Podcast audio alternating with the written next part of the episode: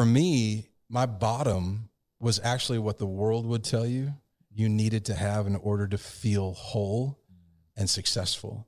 I mean, to your point, traveling the world, notoriety, fame, money, just everything that you can envision that you should have in order to be whole and successful and happy and joyful and content. I had all that.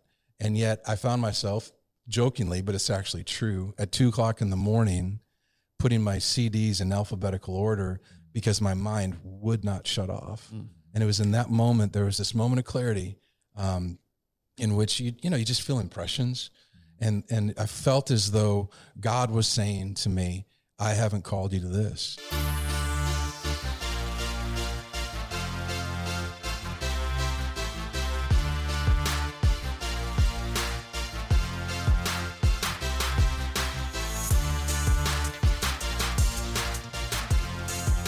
All right, Tyler, you remember those Dos Equis commercials back in the day, the most interesting man in the world? Yes. We have found the most interesting man in the world today. Hold on. Yeah, you. That's right. No, not you. Our guest, and if you're watching on YouTube, our guest today that you see, the best looking man on the set. Yeah. The most in shape looking man on the set. Yeah. All the above. Agree. Michael Perron. Perron. I've been called a lot worse. Michael Perron. So I probably should have asked you how to pronounce your name before we started. It's all good. So anyway, we met. Yeah. So we've got Mike Perron on. So Mike is the pastor of Life Recovery for Prestonwood Baptist Church. Which, if you're in Texas, you know what Prestonwood is, right? Mm-hmm. And you were just joking that you work at the mothership, which is the Plano campus. And then they've got a Prosper campus, and then looking at going north eventually, continuing to grow that footprint, but, an incredible congregation. They've got a private school there. You may know them from high school sports. But the church there, and the leadership there is a staple here in the DFW area and just making a huge impact, on our community. And what you're doing there, we're going to get into what you're doing there at Prestonwood, but like you said, before you hijacked my intro, when you mispronounce a last name like that, you lose all privileges. The most interesting man that we've ever spoken to, because not only that incredible title that you just referenced, but he also has a background in psychology. We're going to talk about that today. A background in fitness. We're going to talk about that. He's a father. He's a husband. So a lot of great aspects, very interesting aspects. So, Michael, thank you so much for coming. Absolutely. Glad to be with you guys. Yeah, glad to have you on the podcast today. So we were talking a little bit before, and we were joking that, it's always tough on these you don't want to say too much before you press record because you don't want to, ruin all the bad. You want to keep it interesting. So, but what we were talking about was just some of your life story and just what you've been through. And I think people are going to really take away a lot today. Based on your personal experience, based on what you're doing now. And so we're excited to dive into it. So let's dive into it. Let's start. We always like to start at the beginning, kind of set the stage, get to know our guests. So for you, where were you born? What was family life like? Take us back to the beginning. All right, all the way back. So grew up, first of all, it's great to be with you guys. Yeah, and, biggest guy on the set? I don't think so. I'll just leave it at that. Grew up in Minnesota. Mike, was that a fat joke? I'll just leave it out. Is that why you were black? I'll just let it be. I'll just let it be. It's slimming. Minnesota is where it all started. Okay. Ah. So grew up in an environment that was supportive, was loving, was caring. It was one of those kind of leave it to Beaver households, suburbs of Minnesota, Minneapolis, really, and grew up there playing sports, playing athletics, was involved in hockey primarily. Oh, yeah. Was that sport, and then soccer on the other side of that as well. And again, grew up with pretty authentic relationships across the family line. Have a younger sister. Parents are still married after, 57 years now. Wow. And so it was one of those moments where I grew up and you look at my life and you thought, I have no problems whatsoever. Right. Yeah. I did have some significant problems from the standpoint of, I just really didn't know who I was. Mm. And so for me, I was on a journey and I was searching for meaning. I was searching for my identity. I thought it was an athlete for a while. I thought it was a model for a while. And then for a season in there, I got so confused. I thought it was the fact that if I went out and drank alcohol, smoked dope, and, you know, had fun with my friends, maybe that was my identity. Mm. So I walked through the first about 18 years of my life just clueless. Yeah. Clueless of who I was. So let's dig into that, the family dynamic there, because again, you said you lived with two parents, still married. Mm-hmm. From an optical perspective, like it looked like you guys had it all together, but inside, what were those conversations like with your parents? Because we're close in age, right? And so it's our parents in that generation that preceded us very much was like, don't talk about it. Right. And it's just kind of, hey, do what you're supposed to do. Be seen, not heard. That kind of that old school mentality. Was it like that in the house, or were your parents, was conversations open about things maybe you're struggling with, questions you had, or is it, hey, just perform? Performance was most likely. Now that's what I perceived. Yeah. Mm-hmm. Now, the reality of that may have been something totally different. Had I been willing to take a risk and maybe go to my parents and get honest with them. But again, a majority of our life as athletes, I mean, we're talking to a bunch of athletes probably listening to this podcast right now. It's all about how fast, how strong, can you do it? Can you do any better than you're doing right now? And so there's this dissatisfaction that's associated with life. You're never quite good enough. I mean, even if you win the state championship, which is a huge deal in Minnesota. I mean, it's like the football championship here. Yeah. You get done with a game and you walk off the ice and you're thinking to myself, is that it? I mean, what else? Yeah. What do I do now? Yeah. Because, all of that. And I feel like this. Yeah. But the conversations with my parents I'm sure they were available. It was me not taking the risk to make it something that would happen. Yeah. They were supportive. My dad, can't tell the number of times he would tell me, you can do anything you put your mind to. Oh, those are the conversations he was having. Yeah, and my mom's the same way. Hey, you're going to be good. You're going to be fine. Everything's going to be okay, which again, maybe planted a seed in me that what do I do when things aren't okay? Yeah. What do I do if things aren't working well for me? You're already stirring stuff up in me. Because literally that's my story. Like my parents are amazing. And I feel guilty talking about the fact that I had this performance identity from a very young age, because I to this day don't feel that it has nothing to do with them, but it very much was like reaffirmed, like, oh, you're going to be great. You're going to be awesome. You're do great. You're our athlete. You're this, you're that, like building me up, like as a parent would, and I would do the same with my kids. And then, but internally it was like, all right, I've got to be tough. I've got to be that gladiator that they're making me out to be. And I've got to perform to continue getting that praise, to continue getting those things. Yeah. And that's interesting, that similar experiences, I'm sure. You know, and we carry that over into our adulthood as well. Yeah. So the quandary that you run into is what happens when things don't go well. Yeah. Where do I go? Who do I turn to? And my default was to escape. My default was to just say, basically, the heck with this, I'm going to go out and party. So that began the journey down a dark road for me. Yeah. I wanted to get into that, but back to your parents real quick, because this is something I'm fascinated, being a young father of young boys, and just parenting techniques and how much you do for them, how much you let them fail, all that. So how did your parents approach? It sounded like verbally they were reinforcing you and building you up. But as far as struggle, as far as allowing you to figure things out, were they hands off in that way? How did they approach you in that way? Yeah, much of it was hands off, you know, that you're going to figure it out. Yeah. And that's just kind of the environment I grew up in. You know, so much of it is about us attributing honor to our parents and honesty.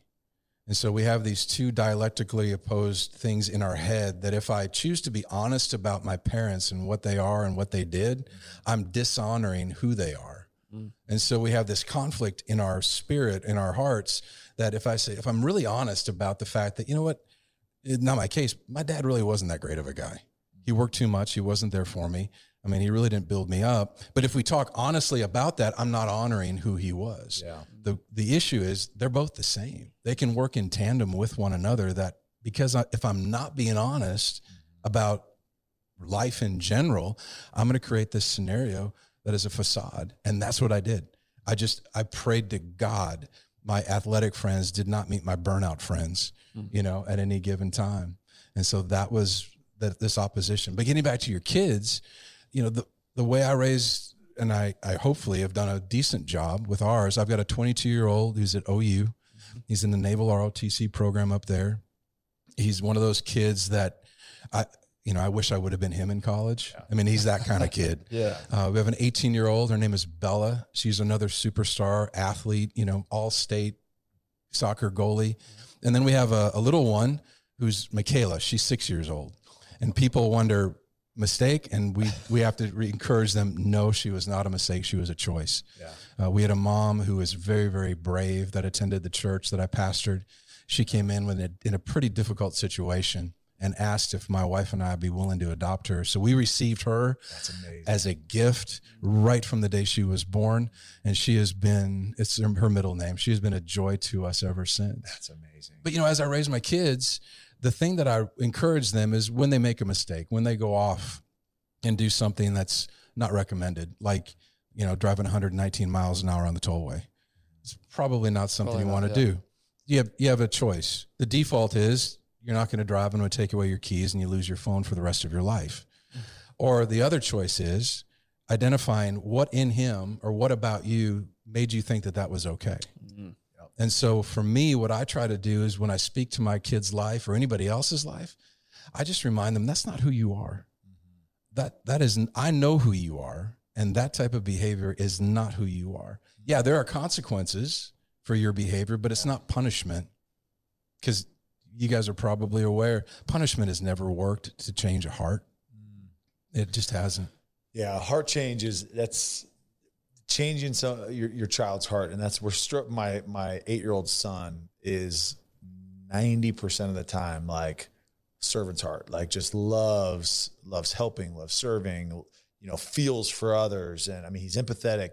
And then there's times that you're just like, who are you? Like, where did that come from? You know? So the heart change, and I agree. And my default is like, oh, discipline. Like, that's what we do. We're going to discipline. And my wife, thank God, is wise, way, way wiser than I am. You know, she will sit down and have that conversation and talking about heart. You know, as a parent, it's just exhausting because it feels like you're beating your head against the wall sometimes, but yeah. I mean, it's a challenge. Okay, so in your case, and please don't take this out of context or offensive or anything, but you were athletic. Obviously, you were a great-looking guy.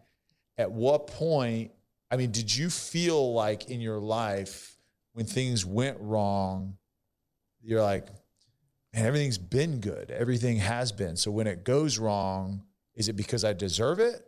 Or is it just because I'm not good enough? I mean, what's going in your mind when it does go wrong and you do feel like you're escaping?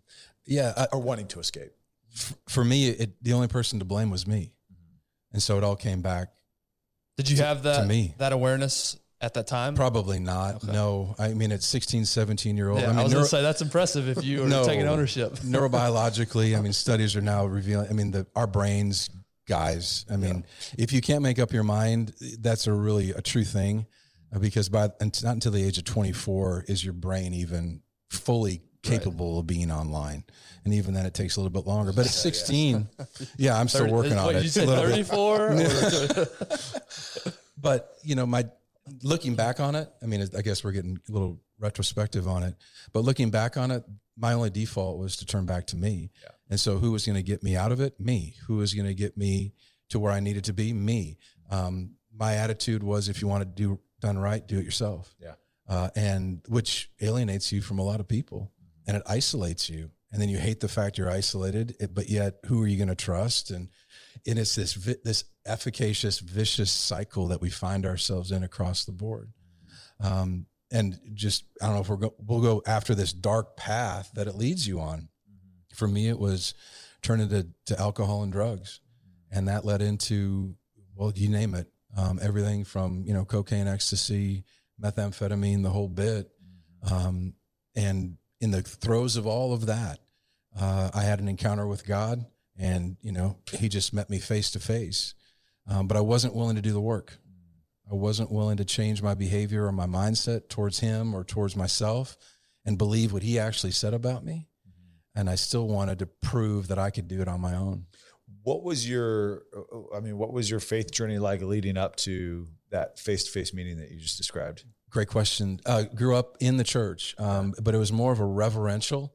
God's out there, and he's supposed to be revered, ecumenical in nature. And so there was a process. Everything was about process. Do this, do this, do this. And so if you weren't good at the process, then you had to make amends. You had to go to confession. You had to do some other things in order to get you into right standing, you know, with the God who created you. Mm-hmm. Very confusing for me. Yeah. Went to an all-boys Catholic military high school, and in one class, they're telling you to turn the other cheek, and in the other class, you're locking and loading an M1. So you're and at 17, I mean, what are you supposed to do with that? How do you process that? Right. Yeah. Yeah. How did you you know, there's this entity that's judging me on the outside. We call God. And yet I'm here addicted to drugs and alcohol, clearly not living the way that this entity would appreciate. How did you balance those in your head? Or was it, I was just so far into addiction that it didn't even, I was just so far gone. I mean, addiction became, when I say addiction, my addiction was really just different. So if it made you feel different or it altered you in any way, that's what I wanted, because I was so uncomfortable with who I was, with my identity and the person that I had become.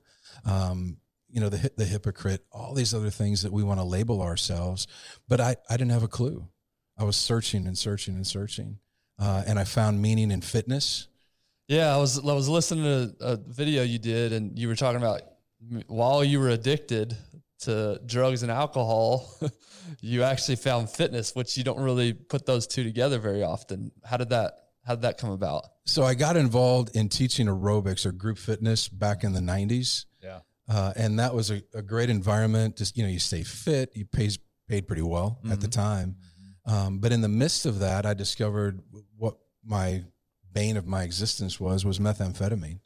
And so it was the perfect little G, God for me, kept me up, kept me moving, kept me lean, kept me active, all these other things. And it starts out real grandiose, right? I mean, you're social, you're personable, everything else. And by the end of it, this vortex just wraps you in where you're, you know, alphabetizing your CDs at 2:00 in the morning because, you know, you're just tweaked out. Right. But in the midst of that, the world came crashing in. And so I got a call from Time Warner, and they wanted me to do this Abs and Chest of Steel video for them. Yeah. And that was around 94, you said? Yeah. Right about when you were born. So go to Google, type in Abs of Steel, and you'll see his. Yeah, I mean, we're fairly close in age, but like I grew up Abs of Steel. Like that was like, that's what it was. Like I was telling him there was an 8-minute abs video we used to do. So I absolutely, I didn't remember Abs of Steel. It was like that coined phrase, like Abs of Steel. It wasn't just like a thing. It was like, that's, oh, dude, that dude's got abs of steel. Like it was a term that now identified someone that was fit. Like it took over a decade of actual fitness. So walk us through that. Like, so I'm teaching aerobics, and you know, I'm in the midst of my insanity along the way. And this producer's coming through, over in Fort Worth, basically, and they're looking for the next guy, whoever this next guy happened to be. And so a person said, hey, you should go check out this deal. Went out there, met the producer. She looked at me and she said, you know, if you're interested, we need another guy to do this Abs and Chest of Steel. So I did that. It was a tremendous success at the time. And then came all other telephone calls from all the other fitness industries. So then High Bar Productions, which is body shaping, co-ed training, Kiana was one of the other ones I think that they produced as well. And so that was on ESPN and was, you know, broadcast out to 20 some odd million homes in the morning back in the 90s.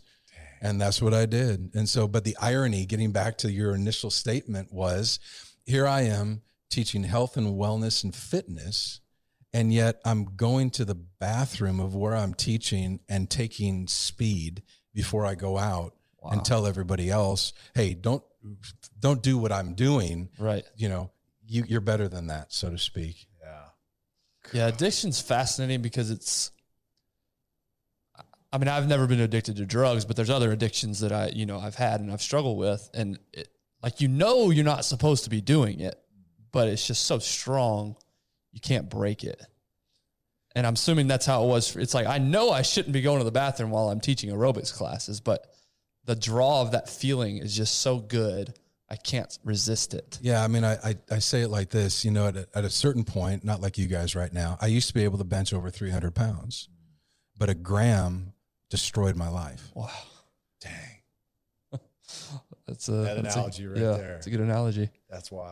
We're going to take a quick break and thank our partners, Sleep Number, and highlight a couple of things they're doing. Guys, these Sleep Number beds are unreal. The technology that they've created, the feedback that it gives you on your sleep. I've got the app opened up right here. They tell you things like your heart rate variability, your breathing rate, all these type metrics and feedback to give you so that you can improve your quality of sleep. They're all over the place. You can go and check yourself out, a Sleep Number store, wherever you live. Go to sleepnumber.com as well. They've got great resources on there. We just talked about this not too long ago. They have a whole blog section, all these articles, things that you can improve your health. Sleep Number is definitely changing the game when it comes to bedding. So get yourself to Sleep Number, get yourself to sleepnumber.com, and check them out. Now back to the episode. So you're doing all these fitness, your notoriety, your popularity, your success is growing in the industry professionally, but personally, like you said, you're spiraling. So walk us through that point where, okay, hey, it all came crashing down. Or did you sustain that for a while? I sustained it for about 6.5 years. Wow. Daily usage. I mean, it's one of those where, if you tell a physician what I used to do to my body, they just flat out won't believe you. Tyler, how are you Cooper, still alive? Yeah. Tyler Cooper is my doctor, a friend of mine down here at the Cooper Institute. Yeah. And I tell him, he's like, there's no way. Yeah. And I'm like, that'll put down a horse. Yeah. Yeah, exactly. But it's interesting. You said, what came crashing down? It wasn't crashing down. That was my bottom. It was actually being lifted up. Mm. For me, my bottom was actually what the world would tell you needed to have in order to feel whole and successful. I mean, to your point, traveling the world, notoriety, fame, money, just everything that you can envision that you should have in order to be whole and successful and happy and joyful and content. I had all of that.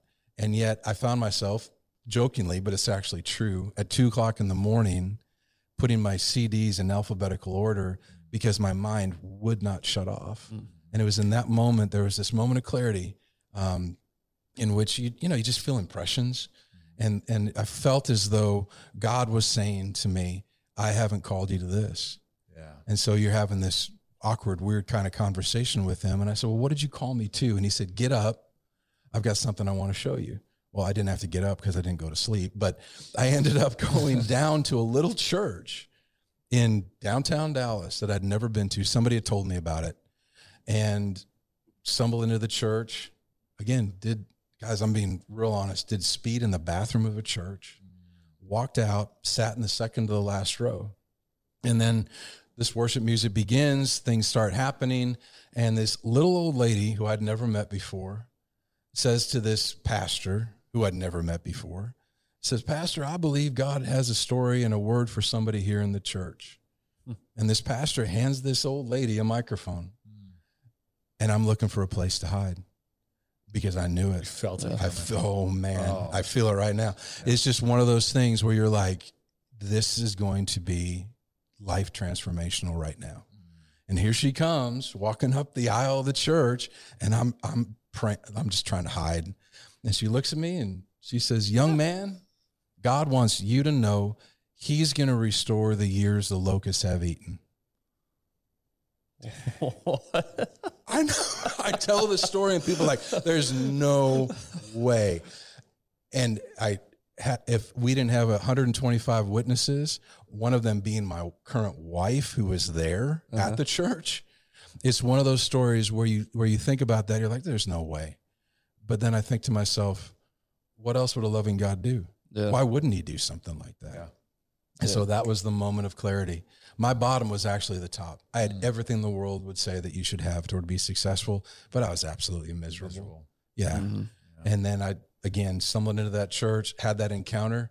And it was one of those moments where I want to say it was all great from that point forward, but that's really where the work begins. Yeah. Because that's me having to rediscover who I was actually created to be and my true identity. Did that give you a hope for the first time? Oh, like none other. Yeah. I had, you know, you just have this thought, if God can speak to this drug addict, you know, person in the middle of Dallas at this little bitty church, why, how else can I not give him the rest of what I got? Yeah. And that's what he did for me. So what did that journey look like?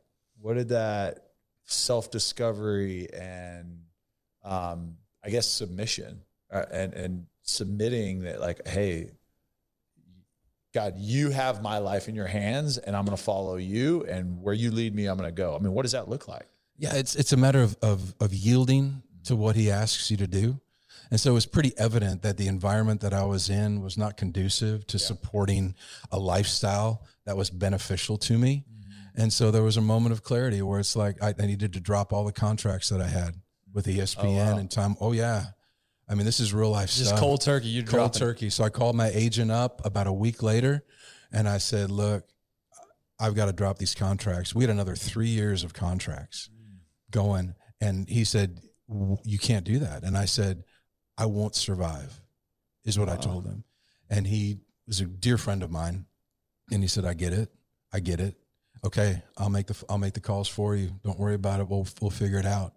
But can I tell you, by being honest about that, I still receive phone calls and messages from the producers and from the directors of those shows saying, we love you, we care for you, we understand. Wow. That's awesome. Yeah. So your addiction, was that in secret, or did people know that you were struggling with some of that? People know. Yeah. I mean, you think you're keeping it a secret, yeah. but the cat's out of the bag. Yeah. I mean, you know, nobody details their motorcycle at, you know, 1:30 in the morning. Yeah. It kind of gets out. But people who cared knew. Yeah. People who just wanted the performance, they could care less ultimately. Yeah. Yeah. Was money ever a problem during this time? Were you always had? And that, again, that's access. One of the things that is the great lie that I agreed with. I agreed with this lie. Well, I must be doing something right because I have resources. Yeah. You know, it's all lining up for me. As far as the money and everything else. But no, for me, that wasn't ever an issue. Right. It became an issue a little bit later on, but that's because I had to make some tough decisions. Because you walked away from all of it. That's exactly right. Yeah. And so anytime you walk away from something, I wasn't walking away.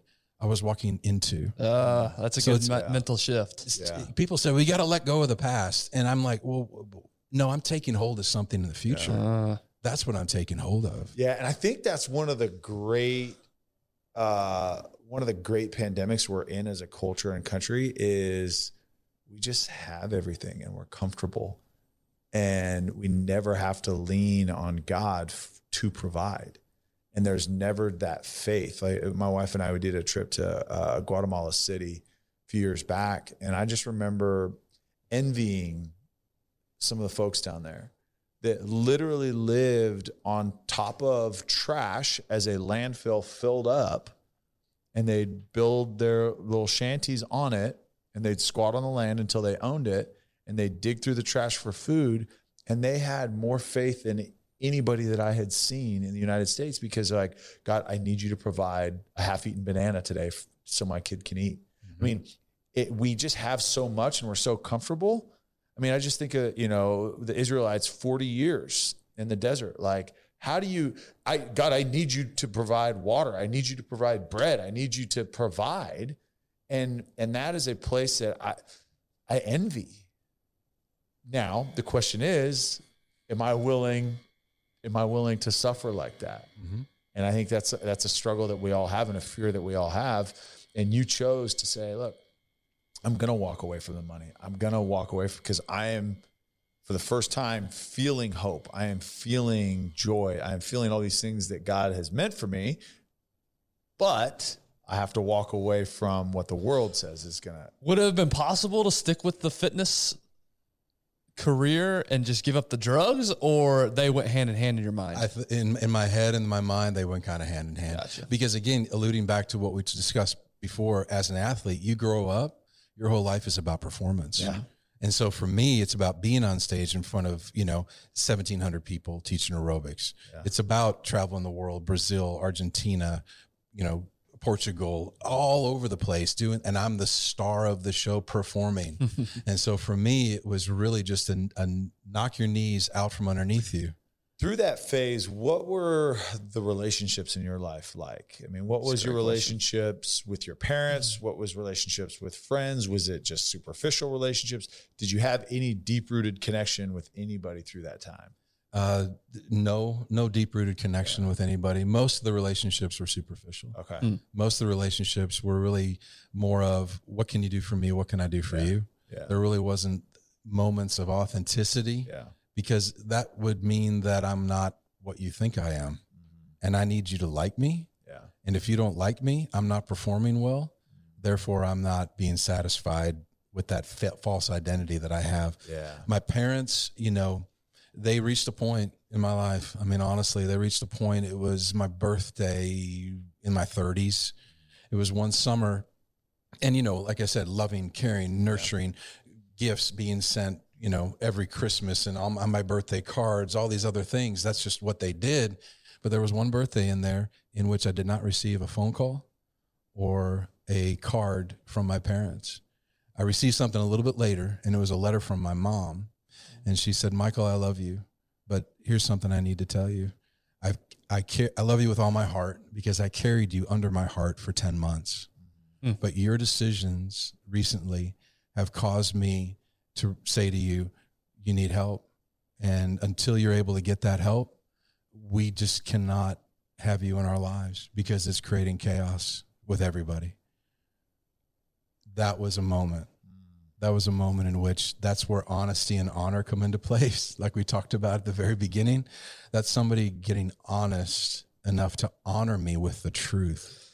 And that's where I think we need to. So did you take that letter with humility, or did it upset you? It upset me in the flesh, but in my spirit, she was spot on. Yeah. She was absolutely right. That event in the church happened 4 months later.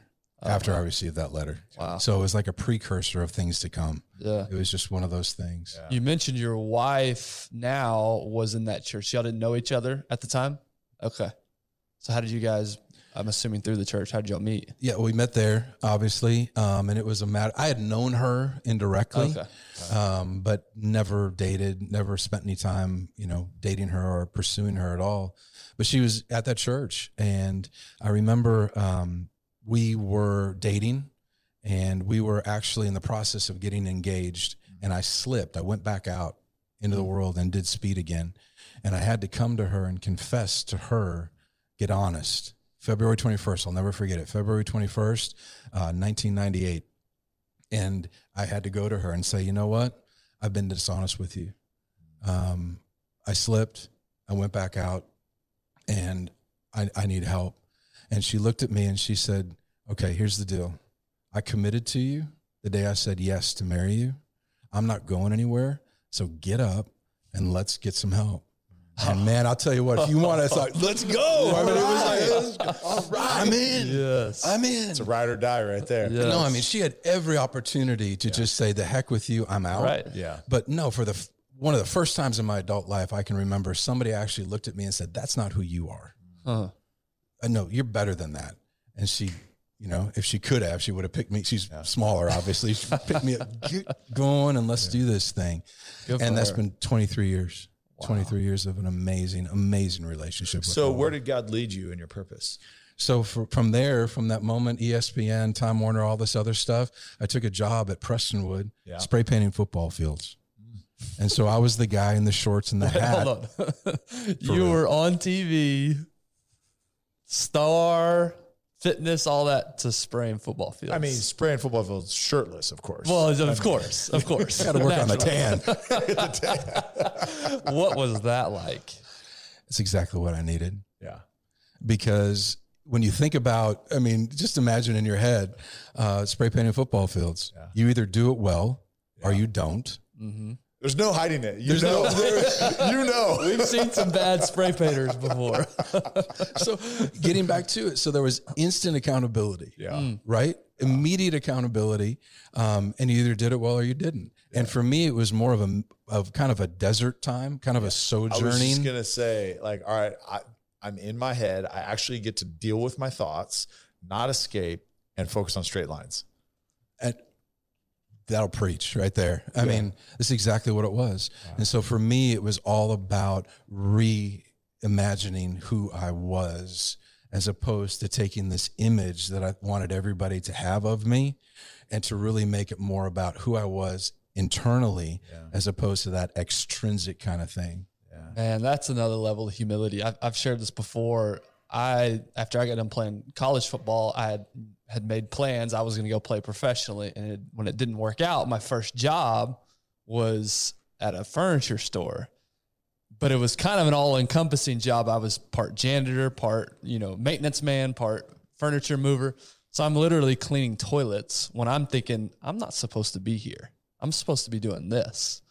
And at the time I didn't handle that well. And there was no humility. There was a lot of regret. There was a lot of, what's the word? Not regret, but bitterness. There was a lot of bitterness in that time. But for you, it sounds like you were very humble in that moment. Well, I mean, just a different perspective. Sure. I still knew that there was more, but there's a tree in the acorn. Yeah. When you think about it. But you have to be willing to plant the acorn and then give it seasons to develop and renew itself. How old were you again at this time? I was 33. Okay. So I'm brand new married, walking into this thing, taking this job at this new sports outreach ministry that they have at this church. And I need a guy to spray paint football fields. I'm like, all right, fine. I'll do it. $17,000 a year. I was just going to say that money could not have been good. Compared to what you were, probably made $17,000 an hour at your previous job. But it's exactly what I needed. Yeah. And in those moments, to your point, that straight line, getting inside yourself, there was a renewal that happened in my life. And so often we think that it's going to be just this instant, immediate 180 degree. Everything's going to be fine going the other direction. That's not the way life is. That's not the way, anybody ever designed it, because you wouldn't appreciate it. Yeah. You totally would not appreciate what it means to become a man of character, a man of honor, a man of integrity. Why do we value those things in guys? Because it takes work. Yep. I mean, it takes effort for you to just put yourself out there and just say, no, I'm going to stand on this and nothing's going to move me. Yeah. Shortly thereafter, we have our son. Our son is born. It's amazing, spectacular moments in our life. Shortly that we had miscarriages in between. Between our son and our daughter, we were told that our daughter was never going to be born by natural means. I said, we're going to give it 6 months and see what happens. 6 months, we got pregnant again. And how did you handle failure at this point differently than you did at a younger age? When there was adversity in front of you, instead of just escaping, how did you handle it at this point in your life? I took ownership for my behavior. I took ownership for my actions and my choices. But what about like you're, struggling with childbirth, struggling with conception, struggling with those things were out of your control. How did you handle those? Well, and great question, really good question, because we think that God is punishing us for our past. Yeah. Is that where you're going? Yeah. I came to a conclusion that, the Bible says that all things happen are for the good of those who love and are called according to his purpose. It's not my purpose, it's his purpose. And that's where entrusting yourself to Jesus, in this case, allows you the opportunity to not take responsibility for things that have nothing to do with you. It wasn't punishment. We live in a fallen world. It wasn't God getting back at me. I look at, God like that. We think God is punishing us for our behavior, and which creates a problematic scenario, because if I were to do as a father, if I were to do the things that we accuse God of doing to his children, I'd be in jail right now. Mm. So how are we supposed to have faith in a God that does those things? Mm-hmm. Well, the reality is he doesn't do those things. He has all authority to stop it if he chooses to, But once he does it for one, he has to do it for everybody, you know, and that's kind of the way that works. Who qualifies, who, you know, you don't earn it, that kind of thing. It's just, to me, it's when I have conversations with people that, you know, whether you characterize them as an atheist or just a non-believer, to me, honestly, my level of empathy is just, it's so high because it just seems like such a heavy life. When you believe in karma, when you believe in like, if I do something, it's going to come back to me, and, or I deserve this, or, I mean, and again, Christians and, you know, other people of faith that feel like, hey, he's punishing me and I deserve this. And what you just said is that, hey, that's not how our God operates. He says not. And like you said, if we did, right, and it was truly, you know, Old Testament style, eye for an eye, like you do this, you're getting this done to you. But to go through life feeling that, that's just a heavy, that's like walking around with like a ball and chain strapped to your ankle and then sandbags on your shoulders constantly, because you just can never escape that. And everything you do, it just feels like, oh, I'm just waiting for it to come back to me. I'm just waiting to be punished for my previous acts. And the freeing, and I mean, the freeing / joyful life that you can live, just knowing that it's like, you know what? It's not on me. Like, I don't deserve it, but it's not on me. I guess I am sad sometimes in having those conversations. It's just a heavy life to walk, feeling like everything that bad happens to me is because I've done something bad. And I don't know, that's a hard life to live. Yeah. So are you saying the people you have had conversations with, they do feel the heaviness? Yeah. Well, no, I'm not saying that. I just, not that they're going to admit that, but right. I mean, and I've shared this and I love him, but he's a guy I played with and blocked for is a strong atheist, a very outspoken atheist.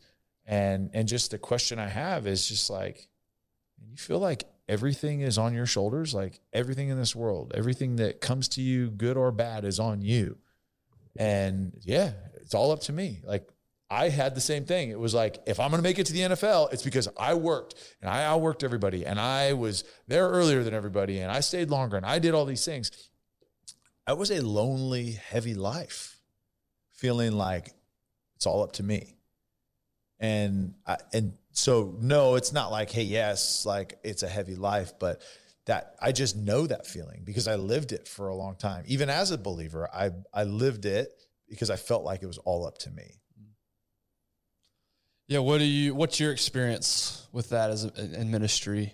You know, with the people that are struggling or doubting, or they just don't believe at all. What are you hearing? What kind of feedback are those people giving you? Most of them don't understand their identity. I mean, it gets back to what I alluded to. The whole message is about our identity, rediscovering who God created you to be. And, you know, humility, for instance, we talked about humbling yourself and various things, like going from the top and to spray painting football fields. To me, that wasn't humbling. That was actually very appropriate and very much needed for me. So I received it wholeheartedly. Yeah. Humility to me is actually believing what God says about you. Because when I mess up, I don't feel like I'm doing well, but God says I do. That you're just fine. When I do something that is unloving in my estimation, God says, no, I still love you. Yeah. You may have to answer for that. Yeah. There are natural consequences for behavior. That's just the way it works. People come in and I help guys, you know, break free from bondage to substances or whatever else. And they're wondering why, you know, their wife has left them, their kids don't like them, and they might end up in jail. And I'm just like, well, that's a result of your choices. So natural choices have natural consequences, but it doesn't change the internal hope and joy and peace that you can have even in the midst of all of that. So what I hear a lot from people is just that. Tell me what I need to do. Yeah. Give me a process. Give me a program. And there are appropriate programs for individuals to help them out, but everything rises and falls upon who you believe yourself to be. And is it according to what the world says, or is it according to what God says? Because it's pretty clear God loves everybody, plain and simple. Now, whether or not we're able to walk in that love that he has for us is a choice that we make every single day. Mm-hmm. Our son, 8 years old, gets a brain tumor. You know, 8-year-old kid has a brain tumor, inoperable, the doctors say. And in that moment, I have a decision to make. Am I going to go back to what I formerly believe, which is, you know, the heck with this, I'm going to go out and I'm going to party? Or am I going to press into all that God has for us? And so in the midst of that brain tumor, we've got 40,000 people watching us in our church. How is this guy, this pastor, going to handle when adversity comes his way? And we handled it the very same way that we would have handled any other situation, which is confidence in what God has for us. Yeah. We just reached a point where I came to a decision in my life. It was a Thursday night. I'm going to sleep. And I said, God, you can heal him without even thinking about it. And I'm wrestling with him. We're praying. We're believing that the Lord can do anything for his life, all these other things. God, heal him, heal him, heal him. You could do it if you wanted to. He goes, I want to, but I'm not going to. And I just had this moment where I'm thinking to myself, why? But I didn't ask the question, and I just went back to sleep. Hmm. But miraculously, he has surgery. It's supposed to be inoperable. They get 100% of the tumor. He's now, like I said, the 22-year-old stud that goes to OU in the Naval ROTC program. It's just... See, I have, you know, not gone through something like that. And my wife lost her sister, and I looked... Mm-hmm. I look at my mother and father-in-law and what they went through. And I don't know that I would be angry. I think I'm pretty confident that I would be angry with God. And if I'm being honest, like I just can't, I hear that and I'm like, man, that's amazing. I wish that I could just say, okay, all right. If you're not gonna heal them right now, that's just a, I don't know. And maybe because I'm not in it, and that's exactly what it is. You realize that's what it is, right? People would say to us in the midst of it, they would say, how are you ever getting through this? Yeah. And I don't know how you made it is what they would say. Yeah. I have no idea how you're making it through this. And my response to them was, I pray you never have to. Yeah. Because the mercy and the grace and the faith that is necessary to endure is only given in the moment that we need it. Yeah. And so standing from the outside, looking at it, it's not surprising to hear that you would be angry. Things happen in people's lives around me right now, and man, it gets me. And I'm like, oh, I want to do something about this. And yet here they are just walking it out in peace. Yeah, there are moments. Listen, it's not like I was just this, you know, man of power for the hour kind of guy. There were moments, but overall it was whatever we needed in that moment. It was given to us and it sustained us as we walk through this thing. Yeah. And see, as I mentioned earlier, it's that like, we're at a point where we desperately need him to provide.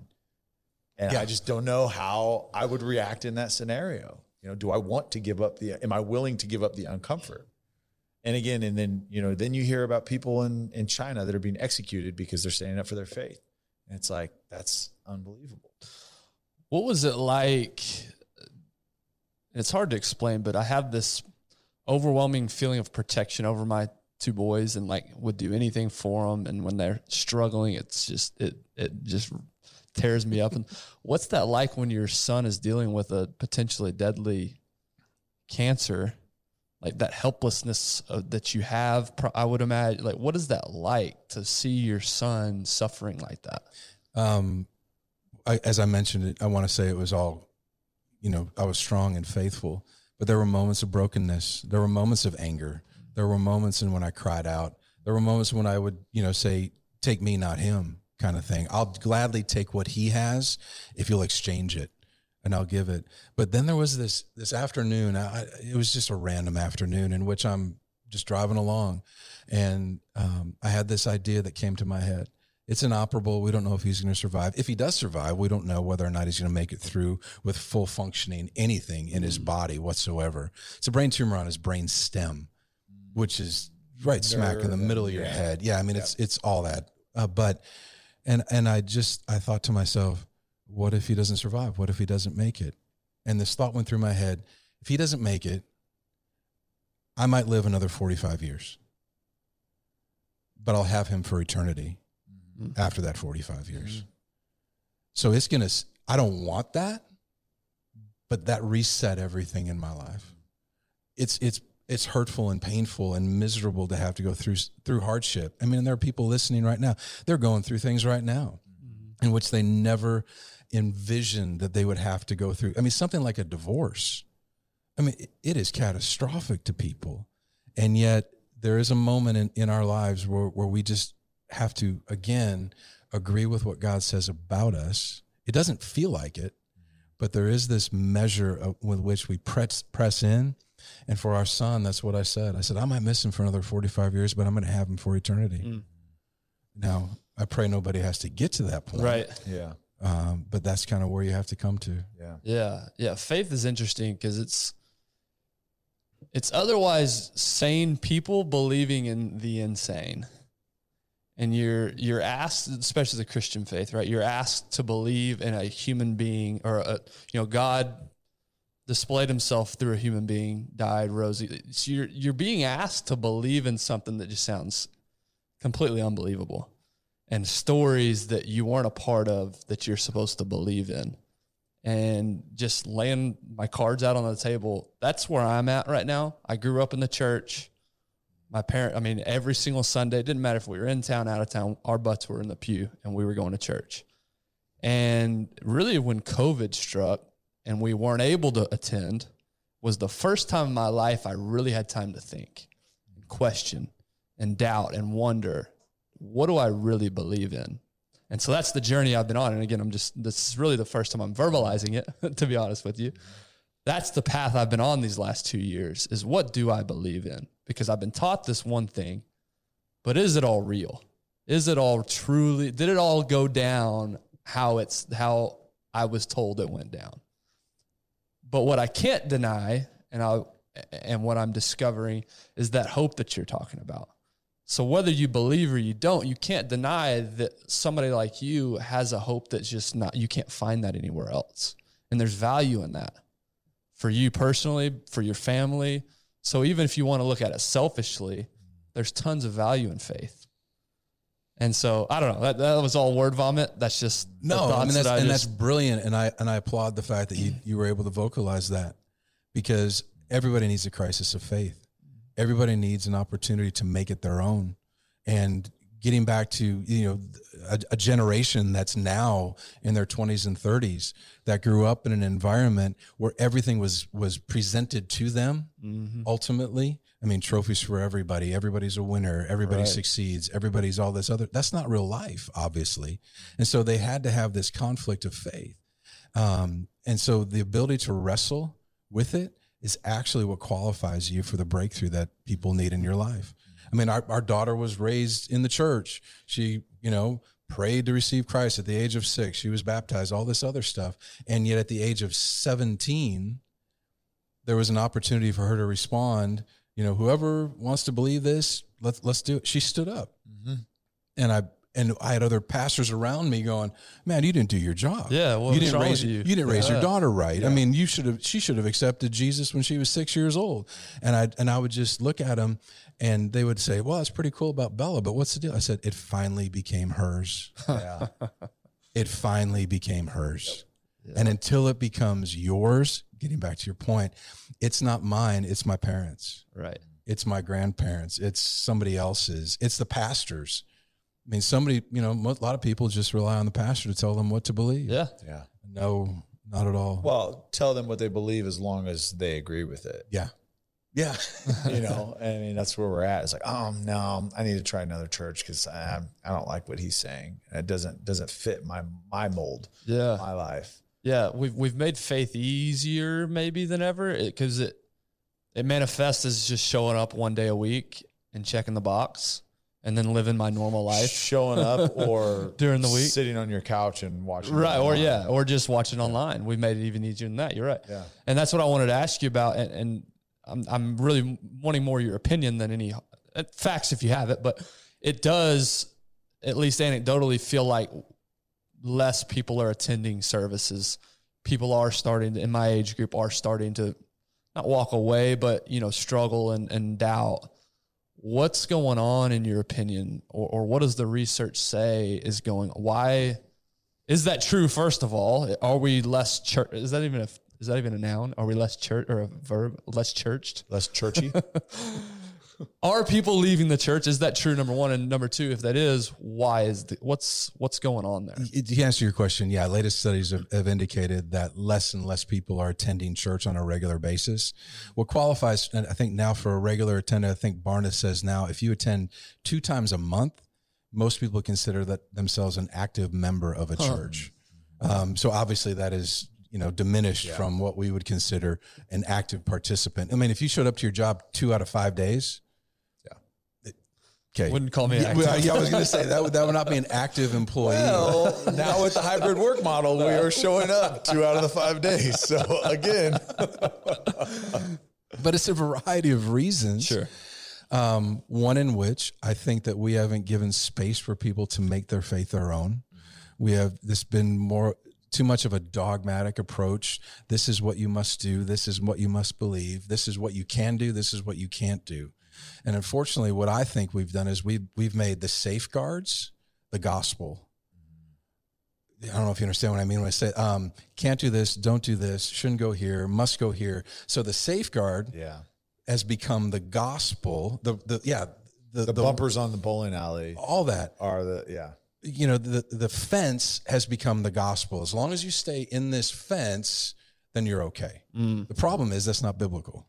Jesus says, I take you to an open field and you can have at it wherever you want to go. I mean, because where does it take, what more discipline does it take? Does it take more discipline to stay within the fences or to go into an open field?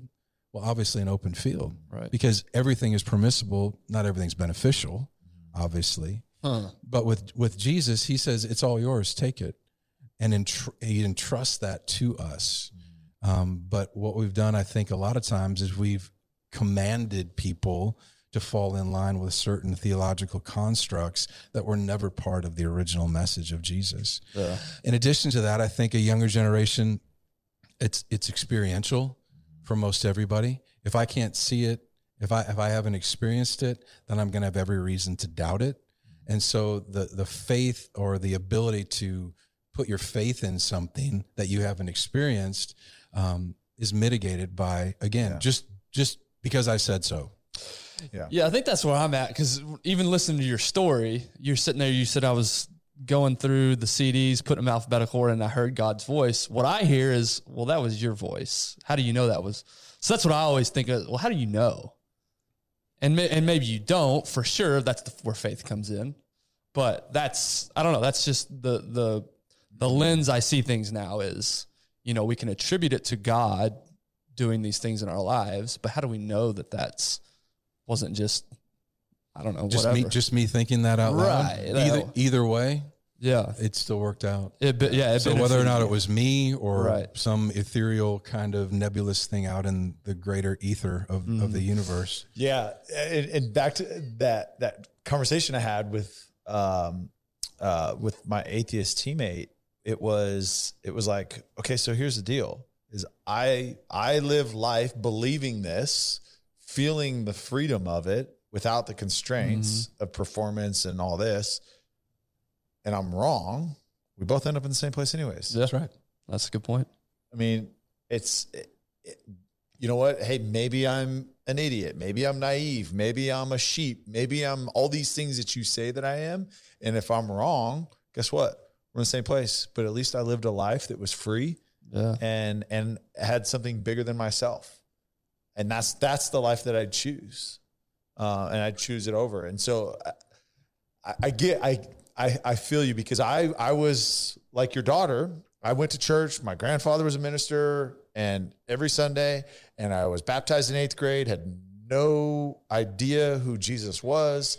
And it took me failing, struggling, wrestling with the identity, all of that. And then at 28,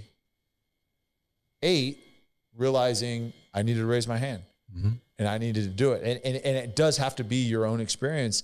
And you talk about like, oh, you just how do you know that that's your voice? Or I hear this, and it's a, I think it's one of those things that, like, for me, when I feel that, hey, look, this is from God, it's a feeling that nothing else, there's no other experience that I've ever felt like that. Not getting married, not having a child, not making an NFL roster, all these things that I want, mm-hmm. that when I feel like, hey, God is present with me right now, like, that's a completely unique feeling. And I think you've just got to go through that, and you've got to be, like you said, on your own faith journey to actually feel it. Yeah. Like, I don't think that God says, hey, just blind faith, like, I'm not going to give you any help at all. I'm just going to, you just believe in me because the book says so. Like, I don't think that's the God that I serve. I think the God that I serve is like, hey, I want you to feel my presence. I want you to be confident in this. I mean, obviously, I'm not going to stand in front of you like I did Moses, but right. It is, you know, I want you to know that I love you, and I want you to feel that love. Mm-hmm. That's good. I don't know. That's my that was good.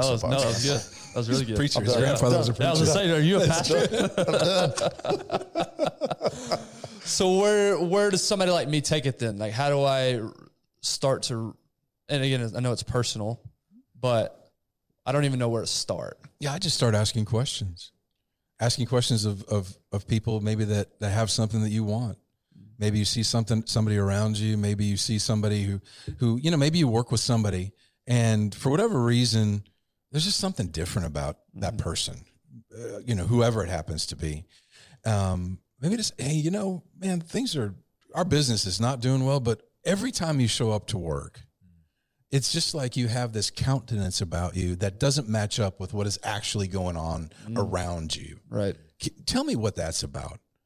And they, you know, they'll have an opportunity to share something with you. And again, just take the next step and ask questions about individuals. Yeah. I tell people all the time, find somebody that has what you want and then go ask them how they got there. Yeah. But again, it's vulnerability. Mm-hmm. It's being vulnerable that I don't have all the answers. I can't answer my own questions. Yeah. Yeah. And that can be threatening to a lot of, especially in an age in which I can pull up more information on my phone in 30 seconds than my dad could have pulled up 30 years ago in all of the law books that he had on his wall at work. Mm-hmm. I mean, it's the information that we receive. Oh my gosh. Yeah. Yes. It's prevalent. Yeah, you got a lot competing in the head. Yeah. Right now. Yeah. We went through a book called Wisdom Pyramid. I don't know if you've read it, but just kind of talking through that.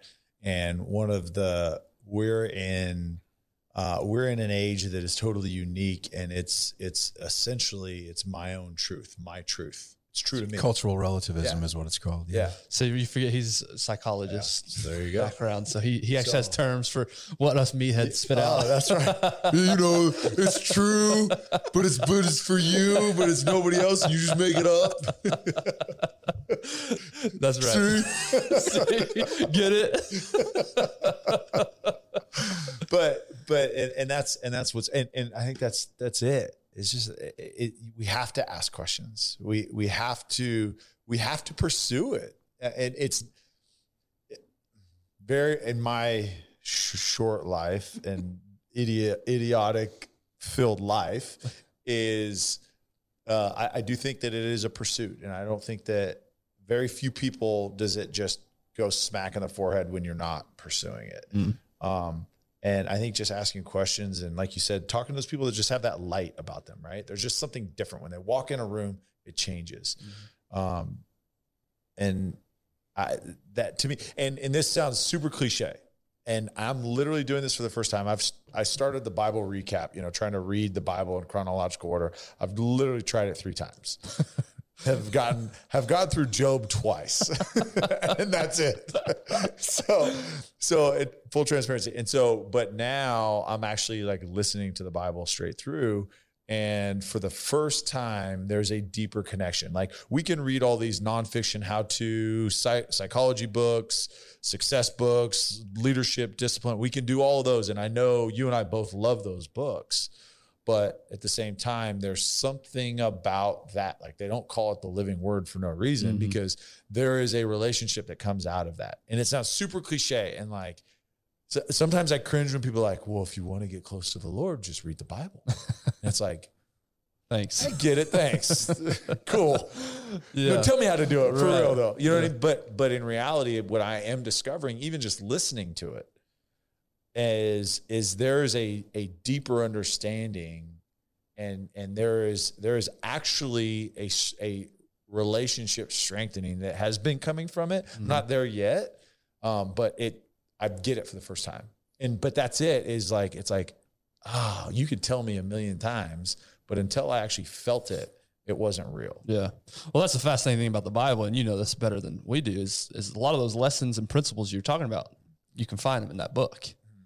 So, you know, a lot of your compass, if you will, it's right there.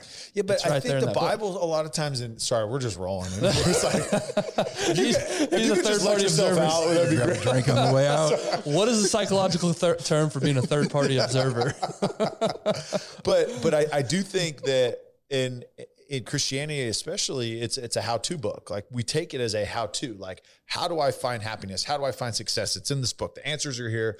Like, I'm a logical thinker. Tell me what to do and how to do it. And, like, it'll tell me here.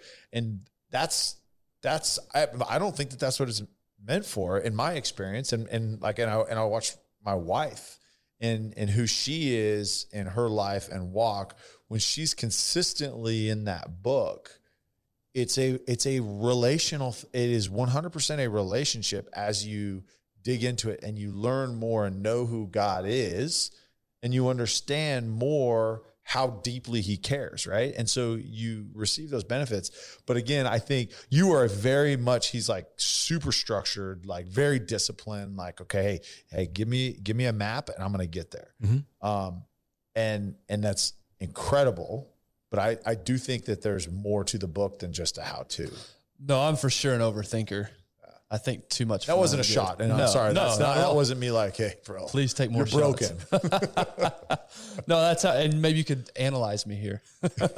No, I do. You don't want that. I overthink. Darryl, you want to lay down? You can just. It's like Darren always talks about, some of the best football players he ever played with are the guys that were dumb as rocks. Yeah. Because they kept it simple. They just kept it simple. They just keep it simple. And I overcomplicate. And yeah, I mean, standardized tests were the bane of my existence because I always think the answer can't be that easy, you know, especially when it came to me really, really fast. I'm like, well, that's the answer. No, it can't be because it's too easy. Oh wait, I couldn't have come up with the right answer. No chance. There's no chance. That's what we do with life though. Yeah. I mean, that's what we do with our faith. That's what we do in relationships. That's what we do with our jobs. That's what we do with our health. We overcomplicate it as opposed to keeping it just very simple and very straightforward. I mean, if you want an opinion of what you're supposed to do in order to lose weight, you can jump online right now and find 17,437 ways to lose weight. Right. It's pretty simple stuff. Calories in, calories out. That's the way God designed it. It's very, very simple. Not to say that there isn't any benefit. I mean, I made my livelihood for a long time teaching people fitness, but it's the same thing with faith. And it's the same thing with, issues and problems and troubles. There's nothing inherently wrong with psychology or cognitive behavioral therapy. I mean, that's what I studied, you know, in school, but there is this intermingling, I think, that needs to happen between, you know, what the world says with all its technology. I think you guys have had Daniel Amen on your show. Mm-hmm. Yep. I mean, there's a guy that has more brain scans of more people. It kind of makes me nervous when I'm around him. He's like, hey, you scare me. Yeah. But I mean, it demonstrates for us the fact that the physical brain can be damaged and needs to be healed. And that could be part of the issue. Mm-hmm. But the other side of the equation is maybe I've done some things and I'm making some choices in my life that are creating this environment where my brain's never going to be able to catch up. I mean, studies have shown that somebody comes in and they have depression, for instance, and they go in and they get medication for depression, but they do nothing to alter their behavior or their faith in any way, shape, or form. That medication is only successful 53% of the time. Mm. Now, if they go back and they tell the doctor, hey, look, this medication isn't working, and all of a sudden they prescribe another medication in order for them to get out of depression and anxiety, that's only successful at or around mid 20% of the time, if nothing changes over here. Right. So what science is actually teaching us is that in order to receive wholeness, that science wants to give you, something over here has to be altered. Something over here has to be adjusted. And most of the time it has to do with agreements. I'm believing a lie. I give authority to the liar. As a result of giving authority to the liar, I'm going to manifest the lie as opposed to manifesting the truth. And that's where people find themselves in. Yeah. You know, they create labels for themselves. Well, I have ADHD. No, you don't have ADHD. You just happen to be an active person. There are ways in which to temper that down and to structure that in such a way that is of benefit to you. But I think so often... Yeah, getting out in nature, Tyler, remember? That helps with ADHD. Yeah. Continue. Nature. Yeah. I mean, naturally we can do certain things in our lives in order to help us. But again, it all comes back to, what am I telling myself about myself? Mm-hmm. And anytime I agree with a lie, the natural outcome is going to be a lie, is going to be something that is not what I believe the Lord has called us to be. All right, I want to take a quick minute to talk about our partner, Choctaw Casino and Resort.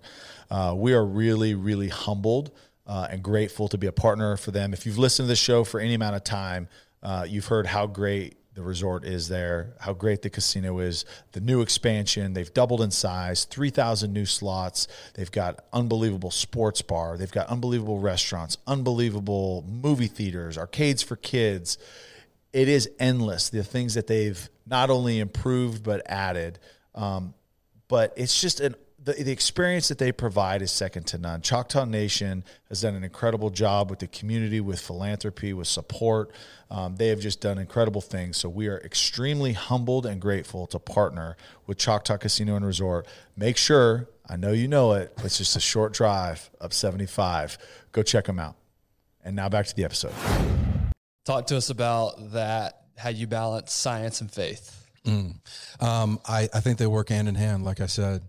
I think I was part of an organization in which Partnership for America was the name of it. And in the former administration, I was part of kind of a think tank in which we had scientists, and then we had pastors and religious leaders from all different faiths that would get together and would have conversations about how these things work together in synchronicity with one another.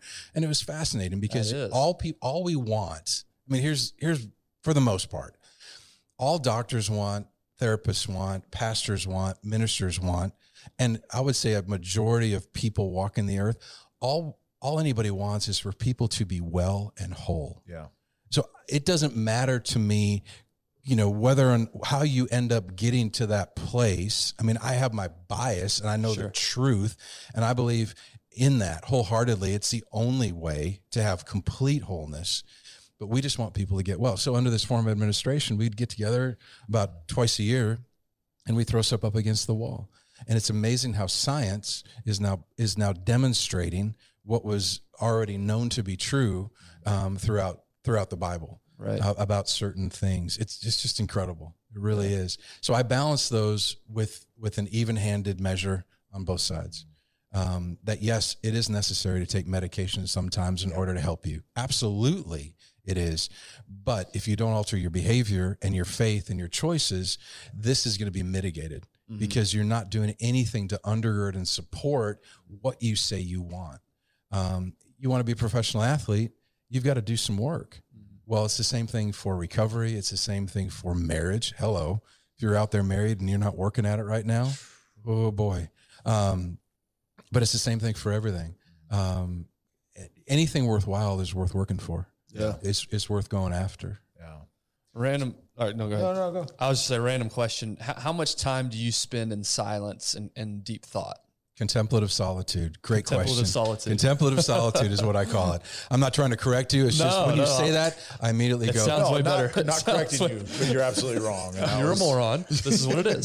Because if it's not contemplative solitude. You're now dumber now that we've just experienced what you just said. So thank you. I have to do that with myself because if it's not contemplative solitude, I'm taking a nap. Yeah. Really, it's really. No, that's real. It's like meditation. Didn't you share that? We were talking about that a few weeks ago. And yeah, he said I fell asleep. I had a coach for a while that was like, "Oh, you need to meditate 15 minutes a day," and I'm like, cool. And so I sit there and it's like, all right, just clear your mind. So the second my mind is clear is the second that I'm asleep. So that time. Honestly, I don't spend a ton of time in that mode of operation. Mm-hmm. I'm pretty processed and pretty busy in what I choose to do, but I do purpose of a measure of what I call practicing the ministry of presence, mm-hmm. that to stay grounded where I am, present in the moment. I'm not thinking about 47 things. Like I'm not thinking until we just start talking about what's going to happen tonight. Yeah. You know, I'm here, I'm with you. I'm part of what is taking place right now. That to me is when I'm practicing, you know, envisioning what God has for my life. Yeah. And what a skill in this day and age. I mean, we literally talked about it. We're in Ecclesiastes right now, Ecclesiastes 3, and we're literally talking about that. And it's like all about like, hey, like all we do is vapor, right? It's meaningless, but God does have... God does want us to be happy and wants us to enjoy it. Part of that is enjoying the process. Part of that is just being present and actually enjoying it. And our pastor was like, I mean, how many of you right now are answering emails or doing this or doing that, thinking about tomorrow, thinking about yesterday? Like the ultimate, what God means for us is to be in the place that we're at right now and enjoy it. I mean, how many sporting events have you guys watched in which people have their phones out and are videotaping the event, and they're not even part of. Yes. That is a microcosm of what you're talking about. Yeah. It's I'm here. Everybody look, I'm here. Yeah. I'm here. I'm here. No, you're not. You're there. You're in the screen. Or filming your kid. Or you're filming your kid something. Or doing whatever. Yeah. I said Ecclesiastes, by the way, it's Ephesians. I apologize. What is wrong with you? See it again.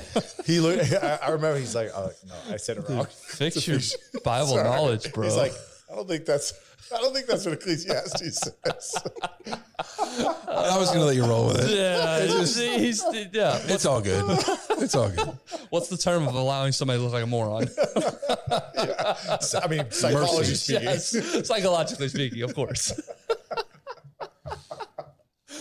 Man, I love it. I love it. Man. Okay, so we jumped ahead and we started talking about, you know, psychology and ministry, but how did you get from painting those lines on the field? And how did you hear from God, what your purpose was? Like, what was that process through in your mind saying, okay, hey, this is the direction that I'm going to go? So again, spray paint, we're hitting rewind. Yeah, sorry. Producers over here going, how am I going to ever edit this? Well, I have ADHD. Get outside. We'll finish. So going back, again, I just wanted to be, it was just a matter of being obedient to whatever the next right thing was for me. And that led to being part of this organization, Sports Outreach Ministry. We put on sports, athletics for the community, football, baseball, soccer, all the above.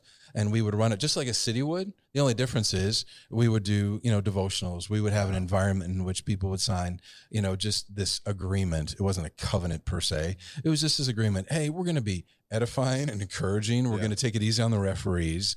We're going to allow children to play sports the way that they're supposed to play sports. Imagine parents signing that now. Today. Nope. I can't cuss at the ref. Come on, guys. We're going across the street. I mean, we still have it. PSO, Prestonwood Sports Organization. So it's there. Yeah. Yeah. And it's open to the community. Yeah. And it just, what it does is it gives the sport back to where it's supposed to be given. The kids. Yeah. The kids is where it's supposed to go. I know, right? Crazy. What a novel idea. Let's actually let them have fun. And receive the benefits of playing sports. Yeah. There aren't any scouts at the age of 6 out there looking at you not? For college. Yeah. I mean, again, we joke about it, but Nick Saban is proving otherwise, that he's offering scholarships to 7th graders. Yeah, so. I know. Well, but the bottom line is we're giving it back. So I took that, was brought on professional staff, was licensed and ordained into the ministry. And again, it's not something I pursued. It just was a natural outflow of my obedience to what I believe was the next step in the process. I did not have a 5-year or 10-year plan. That's not just the way I rolled. Present in the moment. Yeah, I take things kind of as they come. Doesn't mean I don't think about the future, but I just kind of take things as they come. Mm-hmm. And that way I never have to perform. Yeah. And that kind of gets back to what I originally talked about. It's all about performance. Yeah, that's a freeing feeling because I used to be a planner big time, and I still am somewhat, but I have evolved in my thinking of just taking things as they come. And it's so much better living that way as opposed to constantly planning, constantly stressing about the future, constantly, because, you know, what's the... I forget the phrase, but yeah, it's basically, I can't plan my life. Like truly, honestly, I have no control ultimately. Yeah. No, it's kind of like what we're doing here. Right. You know, there's no agenda. We don't have a list of things that we need to cover. Right. But I think so. Podcasts that you've been on in the past, do they have those things? Sometimes they do. Oh yeah. I can't imagine. Well, don't change. As evidenced by our rewind 45 minutes just now, there is no script here. Don't change. Oh. But getting back, you know, so that's kind of the journey that it took me on. Yeah. Did I ever want to go out and become a pastor? Absolutely not. That wasn't something that I had on my plan at the age of 19 years old. The only reference I had, by the way, was a priest, and you know, not married to the church. You know, no, thank you. Not something I want to become part of. But what I've came to understand is we all are ministers. Yeah, I mean, every one of us that walks this earth has a gift that they're able to give somebody else if they see value in themselves. Yeah. One of the big things that I've done recently, guys, is you know, written material to help people exchange lies for truth. It's called Exchange Life. And the material is designed to help people exchange the most commonly believed lies about who they are for the truth of what God says they are. You know, exchanging bitterness, anger for forgiveness, exchanging self-protection for trust, exchanging sexual brokenness for purity, but not in a way that's like just stop watching porn. Right. I mean, that's not the answer. It never has been the answer.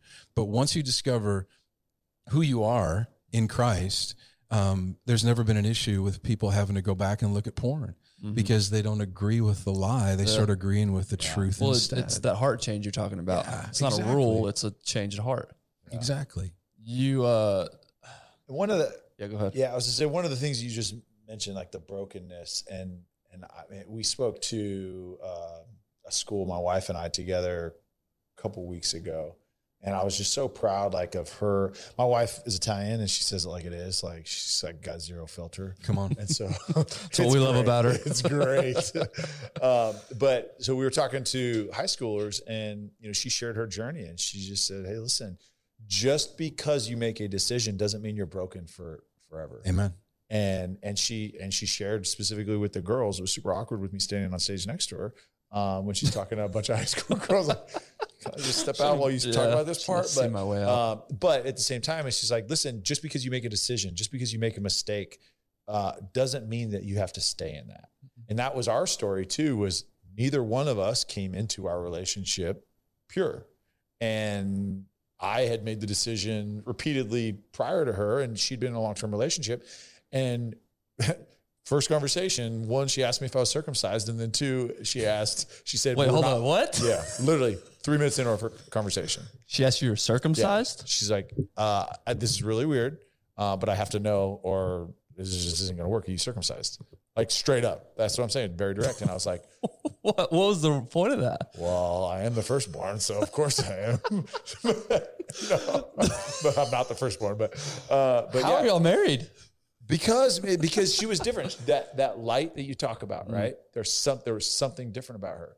And immediately from the second that we started dating and talking, it was like, I want what she has. And I will do anything and change anything and grow and do whatever I need to do to be the man that she deserves. Yeah. And so we waited until marriage. We went through our entire dating, an entire year. We got married pretty fast.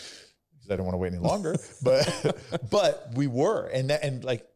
To my point was like, just because you make that decision, just because you're a drug addict, just because you have a sexual addiction, just because you committed a crime or were whatever it is, doesn't mean that that's who you are for eternity. Doesn't mean you have to live in that place your entire life. I say it, your mess is your message. Yeah. Yes. Your mess is your message. Mm-hmm.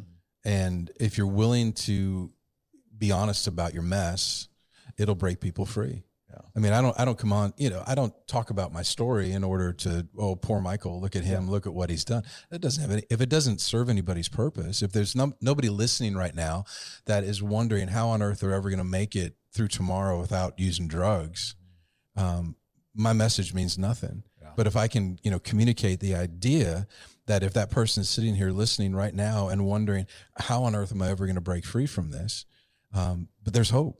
Because you're listening to a guy that was addicted 7 years every single day to a drug that they say you cannot break free from that cold turkey. But there is hope, but you're going to have to take some steps. You're going to have to do the necessary work in order to help support what you're feeling. Yeah. That's good. So talk to us about the ministry that you're running right now at Prestonwood. I mean, along the lines of what we're talking about, but, just maybe being an encouragement to listeners. You just said maybe you're struggling with something right now, some form of addiction or some sort of lifestyle that is blocking you from accomplishing what you were created to do or hindering you from experiencing relationships the way they were created, whatever it may be. Yeah, the primary thing that I'm encountering now based upon the last 2 years, the ministry itself is Life Recovery. Most people think of addiction to substances when you hear the word recovery. But for us, it's actually recovering the life that you were intended for, recovering the life that Christ intended for you. So it involves depression, anxiety, fear, abuse, prodigal, just the gamut of various things. And that's really what it covers. So, speaking to people who are struggling right now, again, it's a matter of getting honest. What I'm discovering most right now is the fact that people are angry. They are angry beyond anything that, and I've talked to buddies of mine that are everywhere. People are so angry. And when you think of addiction, it is a manifestation of anger. I'm not feeling what I want to feel, so I'm going to change the way so screw it, I'm going to feel the way I want to feel. Pornography is the same way. I'm not getting what I want, so I'm going to go get what I want. You're not giving me what I want. So I'm going to go get what, can you hear the anger in that? Yeah, for sure. There's just a lot of anger and a lot of vitriol, and we turn it internally as opposed to expressing it in a way that's constructive, and as opposed to just simply communicating the fact I'm angry right now. Yeah. That's how I grew up. Yeah. I grew up an angry, angry kid. Now you wouldn't have known it because I had the ability to put on the face and be it was basically, the prom king. Pretty much. Yeah. But it was just angry. Y'all have that in Canada? Prom kings? Yeah, we had all that. Minnesota. No. It's close enough. Minnesota's in Canada. It's close enough. No, it's a joke. Minnesota, North Dakota, South Dakota, Wisconsin. You don't have an accent, so it's throwing me off.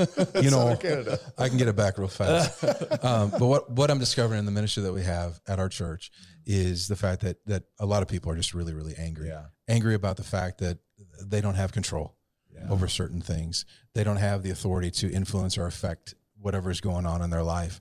The one thing that we don't have control of is what happens out there. The thing that we do have control of is how we respond to what happens out there. Most people want to react as opposed to respond. Yeah. And what our ministry tries to do is help people respond as opposed to reacting, because that only leads to problems down the road.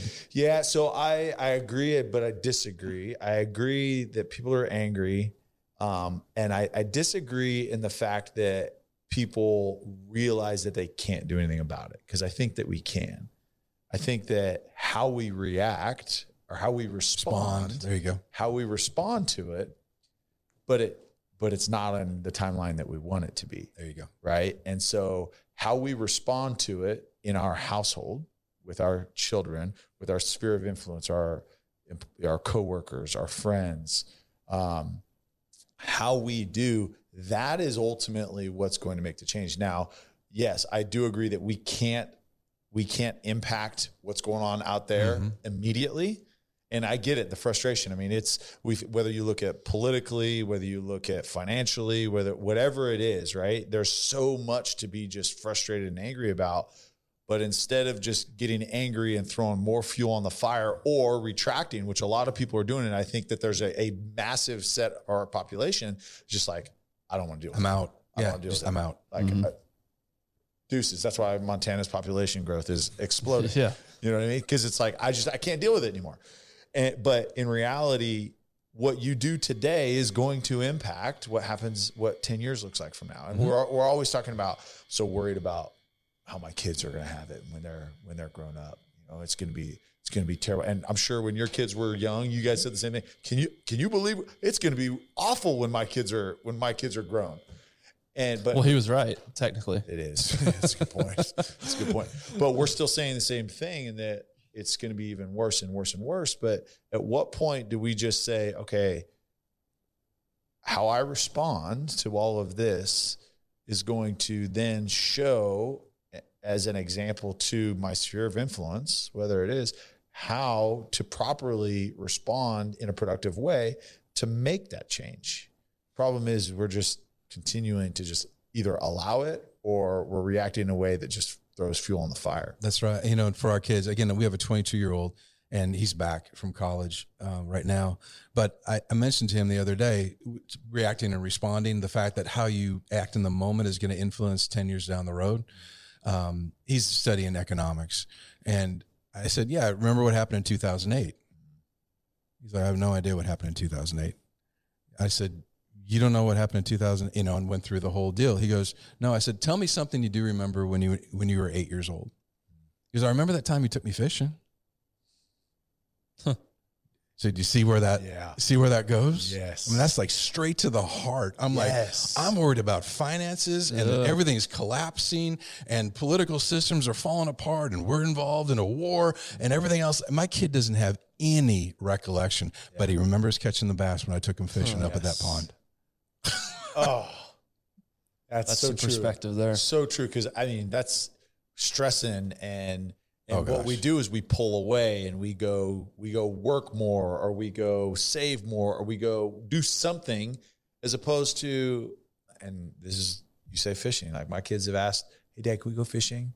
Probably 30 times in the last 6 months.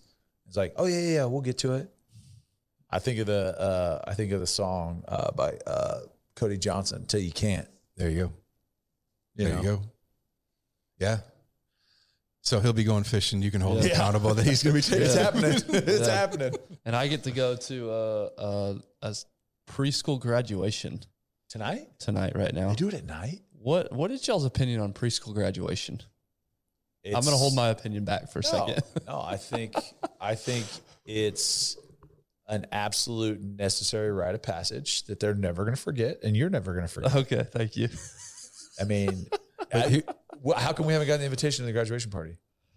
Because they're in preschool. Yeah. What are you graduating from? What? You play with toys all day. Well, hey, you're giving them a trophy for soccer? That's my point. We're having a preschool graduation. No, I'm trying to have a good attitude about it. You know what? We've got. I need your wisdom and your ministerial advice here. Celebrate it. Yeah. Celebrate. You can make it more special than just a preschool graduation. No, you're right. You're like right. You can take them out for ice cream afterwards. They're not going to remember the graduation. They'll remember the ice cream with Dad. 100%. See, that's why I wanted to verbalize. I knew you would have something good to say. You know, and I think we judge our we judge our emotions, we judge our motives personally so much, as opposed to just allowing things to come to us. And again, my job, that's what I try to do with people. Stop judging yourself. You know, stop attributing motive to what other people are doing in your life. Half the time they're not thinking about you anyway. But you make it all about you as opposed to that. Yeah. And just be a peacemaker. That's kind of the way it works, and keep it simple. Good. I mean, pretty straightforward stuff. Yeah. I love it. No better way to end it right there.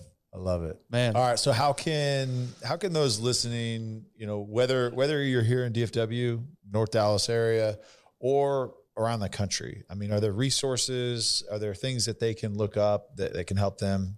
Yeah, absolutely. You know, as I mentioned before, I've got material called Exchange Life. The best way to do that is really honestly just to reach out to me directly. Okay. You just Life Recovery at Prestonwood.org. Life Recovery, are careful, because all six of our listeners might reach out to you. Well, I'm ready. Might be bombarded. I think it's more than that. You're on YouTube, right? Because that's where I found YouTube one of as well. Videos. Yeah. There, if you search on YouTube, mm-hmm. there's stuff from Michael Perron, and you can contact me kind of through YouTube as well. Pepperoni? Perrione? You did say Perrione. It's not a sparkling water bed. But here's the disappointing thing, and maybe I just didn't look hard enough, but I did type in Michael Perron, Abs of Steel, and I couldn't get any videos from back in the day. That's okay. I got to buy the VHS, I guess. It's a lot of scrubbing done by Prestonwood. Trust me, I went back and take that off of there. Pressed by Prestonwood. Take that off of there. We can't have a minister showing off his abs. That's one way. And just a shameless plug for something that I've created. It's called Prescriptions for Freedom. Mm-hmm. And Prescriptions for Freedom takes on a particular issue. For instance, depression. Takes on depression, and it says, all right, what is the clinical background and supportive evidence of what depression is? And so we define it by the system of the clinical side of things. Then we take a look at the Bible and define it by the biblical side of things. And then we go after what are the root issues for depression. The Bible communicates all things, in my opinion, according to truth. Mm-hmm. And so depression, there's things called spirits. They actually call them spirits. It's not spooky, weird stuff. But in the Bible, there are these 14 root spirits that are specifically mentioned: spirit of heaviness, spirit of anger, spirit of joy, spirit of jealousy. So all these different things. Mm-hmm. And we take depression and line it up according to what the Word of God says, and says, look, this is the spirit of heaviness. It's the spirit of haughtiness. It's just all these different spirits. Yeah. And so it's this thing that I've just written. I mean, we are yet to even go to publish. And so we're looking to find support. If anybody's out there and they want to support this endeavor, prescriptionsforfreedom.org. And that will be a book or just a... It's going to be different pamphlets that we're going to produce. Okay. And we're going to give out the material to treatment centers, to churches, to all kinds of other areas that will supplement kind of what they're learning and what they're going through. But we're trying to raise it. We have a publisher that's ready to go. Now we just have to, get the resources done to get it published out there. So yeah, we'll put that out. We'll, we'll throw that on our social media as well. Thank you. Get that out Thank there. You so for sure. And I make it a point to say this just almost every episode, every time we talk to a guest, and we've had multi-million-dollar CEOs, world-famous doctors. I mean, anybody. We've had world-famous athletes, and their stories always end up back at serving other people. Somehow, some way, it always comes back to service, and that's what you're doing. And that's what I love about your story is it's all dedicated to people, and bettering people. I love people. Yes, I really do. It's apparent for sure. So thank you so much for your time. Absolutely. This was awesome. Yeah. This was a blast. Thank you for your time. We're excited for our community to share this, because I think there's, like you said, we all hope for people just to be well and healthy. And I think that I know for sure there will be somebody that's impacted by this and moved closer in that direction. So thank you. Right on. Thanks, guys. Appreciate it. All right.